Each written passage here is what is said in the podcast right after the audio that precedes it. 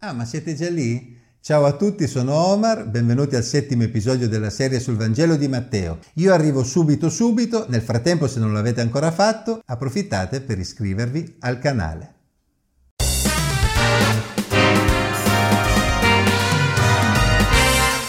Gesù, udito che Giovanni era stato messo in prigione, si ritirò in Galilea e lasciata Nazareth venne ad abitare in Capernaum, città sul mare ai confini di Zabulon e di Neftali, affinché si adempisse quello che era stato detto dal profeta Isaia. Il paese di Zabulon e il paese di Neftali sulla via del mare, di là dal Giordano, la Galilea dei pagani, il popolo che stava nelle tenebre ha visto una gran luce.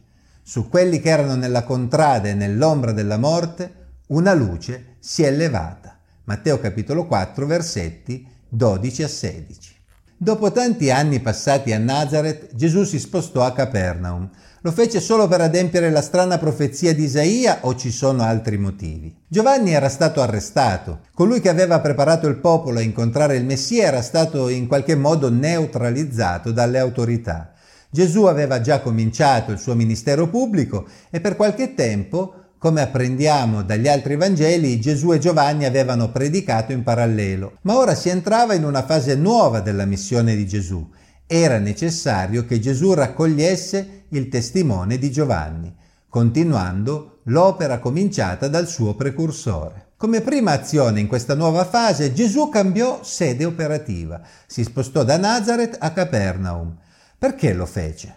Matteo, come abbiamo visto anche in precedenza, non perde l'occasione di sottolineare qualche riferimento profetico che in qualche modo trovava adempimento. In effetti il brano citato da Matteo è Isaia 8:23, 9:1, che si trova in una sezione di Isaia con evidenti riferimenti al Messia, in particolare nel famoso brano di Isaia 9:5-6, in cui si parla di questo re straordinario che avrebbe dato stabilità al trono di Davide e al suo regno. Il trasferimento di Gesù il Messia da Nazareth a Capernaum, proprio ai confini tra Zabulon e Neftali di cui parlava Isaia, può in effetti essere considerato l'arrivo della luce tra le tenebre, coerentemente con quella profezia.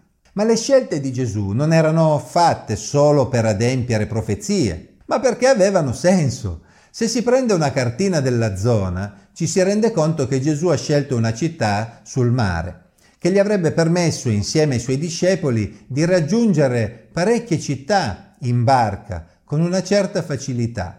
Anche via terra Capernaum era in una posizione più strategica, ben collegata, che permetteva di raggiungere un numero più elevato di persone.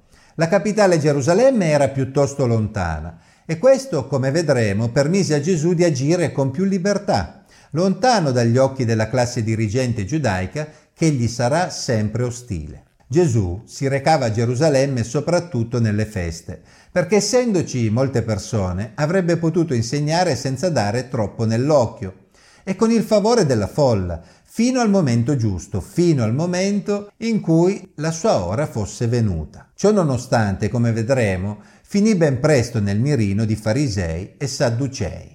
Insomma, Capernaum fu una scelta strategica che permise a Gesù di essere conosciuto da molte persone per parecchio tempo, prima di consegnarsi spontaneamente alle autorità di Gerusalemme, prima che venisse la sua ora, come lui stesso usava dire. Fu una strategia che preparò il terreno al lavoro dei suoi discepoli dopo la sua morte e la sua risurrezione. Infatti nel libro degli Atti si nota che fin dalla prima predicazione di Pietro tante persone avevano un cuore pronto a ricevere il messaggio. Cosa predicava Gesù? Leggiamo. Da quel tempo Gesù cominciò a predicare e a dire ravvedetevi perché il regno dei cieli è vicino. Matteo 4:17. Sostanzialmente Gesù predicava lo stesso messaggio di Giovanni Battista. Questo non ci sorprende.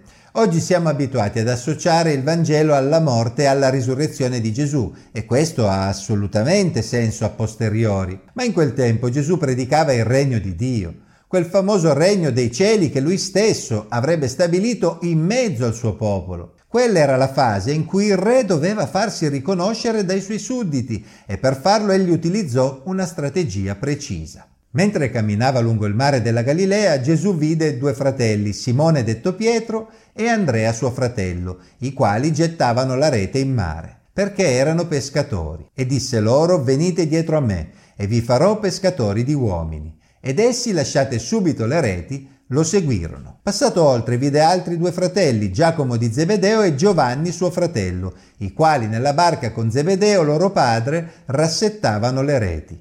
E li chiamò.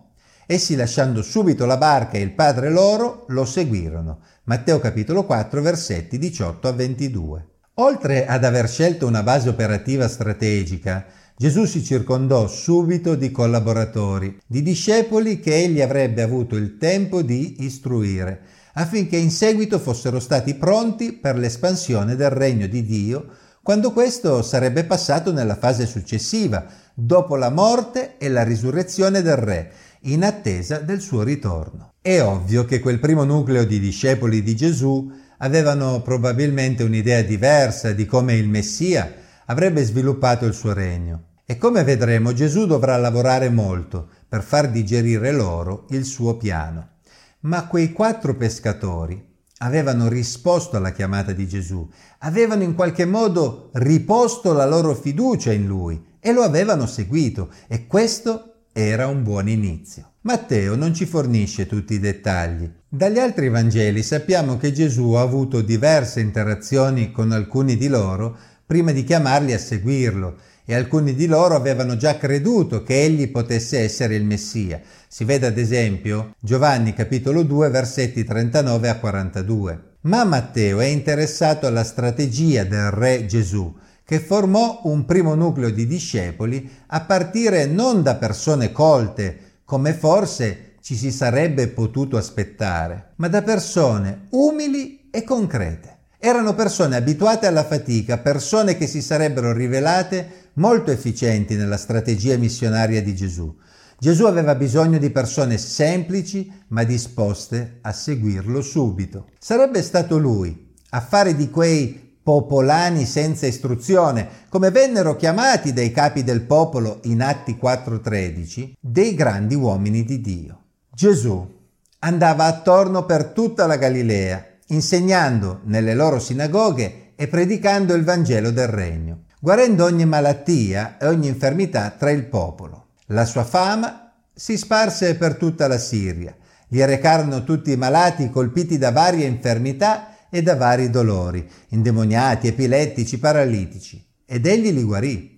Grandi folle lo seguirono dalla Galilea, dalla Decapoli, da Gerusalemme, dalla Giudea e da oltre il Giordano. Matteo capitolo 4 versetti 23 a 25. Stabilita una base operativa strategica e un primo nucleo di uomini disposto a seguirlo, a Gesù non restava che portare avanti la sua missione. È incredibile come in poche righe Matteo riesca a descriverci la portata enorme dell'opera di Gesù in quel periodo Egli riuscì a farsi conoscere da un grande numero di persone in un tempo relativamente breve. Non solo egli raggiunse un po' tutta la Galilea, ma la sua fama si sparse addirittura per tutta la Siria e grandi folle lo seguivano non solo dalla Galilea, ma anche dalla Decapoli, abitata prevalentemente da popolazioni di lingua greca, poi dalla capitale Gerusalemme, dalla Giudea e da oltre il Giordano. Insomma, Matteo ci descrive una storia di successo. Spesso pensiamo solo a Gesù come il re che è stato rifiutato, ma in queste righe vediamo che Gesù aveva fatto breccia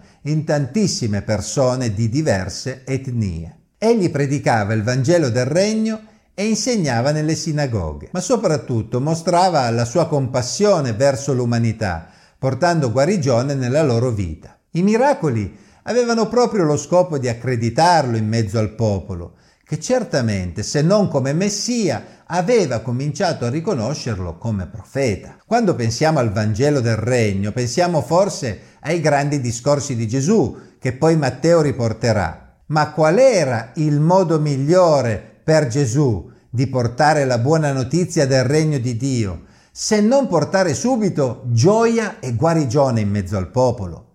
Fu una strategia che portò un grande frutto. I miracoli che Gesù faceva dovevano certamente fare venire in mente i grandi profeti di Israele come Elia e Mosè. E pensando a Mosè vengono proprio in mente le sue parole in Deuteronomio 18:15, quando disse Per te il Signore, il tuo Dio, farà sorgere in mezzo a te, fra i tuoi fratelli, un profeta come me. A lui darete ascolto. Con quelle opere potenti Gesù si stava accreditando proprio come il profeta, come Mosè, colui a cui il popolo avrebbe dovuto dare ascolto. Insomma, il Re Gesù era partito davvero col botto. Se non conoscessimo già il resto della storia, nessuno di noi penserebbe che pochi anni dopo Gesù sarebbe finito sulla croce. Ma è proprio da questo inizio col botto che comprendiamo che la scelta di Gesù di dare la sua vita per noi fu assolutamente volontaria. Se avesse cercato il successo, se avesse voluto prendere il potere, avrebbe certamente potuto farlo con facilità, ma come vedremo Gesù era un re diverso, un re unico, pronto a dare la vita per i suoi sudditi. Questo è il re di cui tutti noi avevamo davvero bisogno. Grazie a tutti, alla prossima.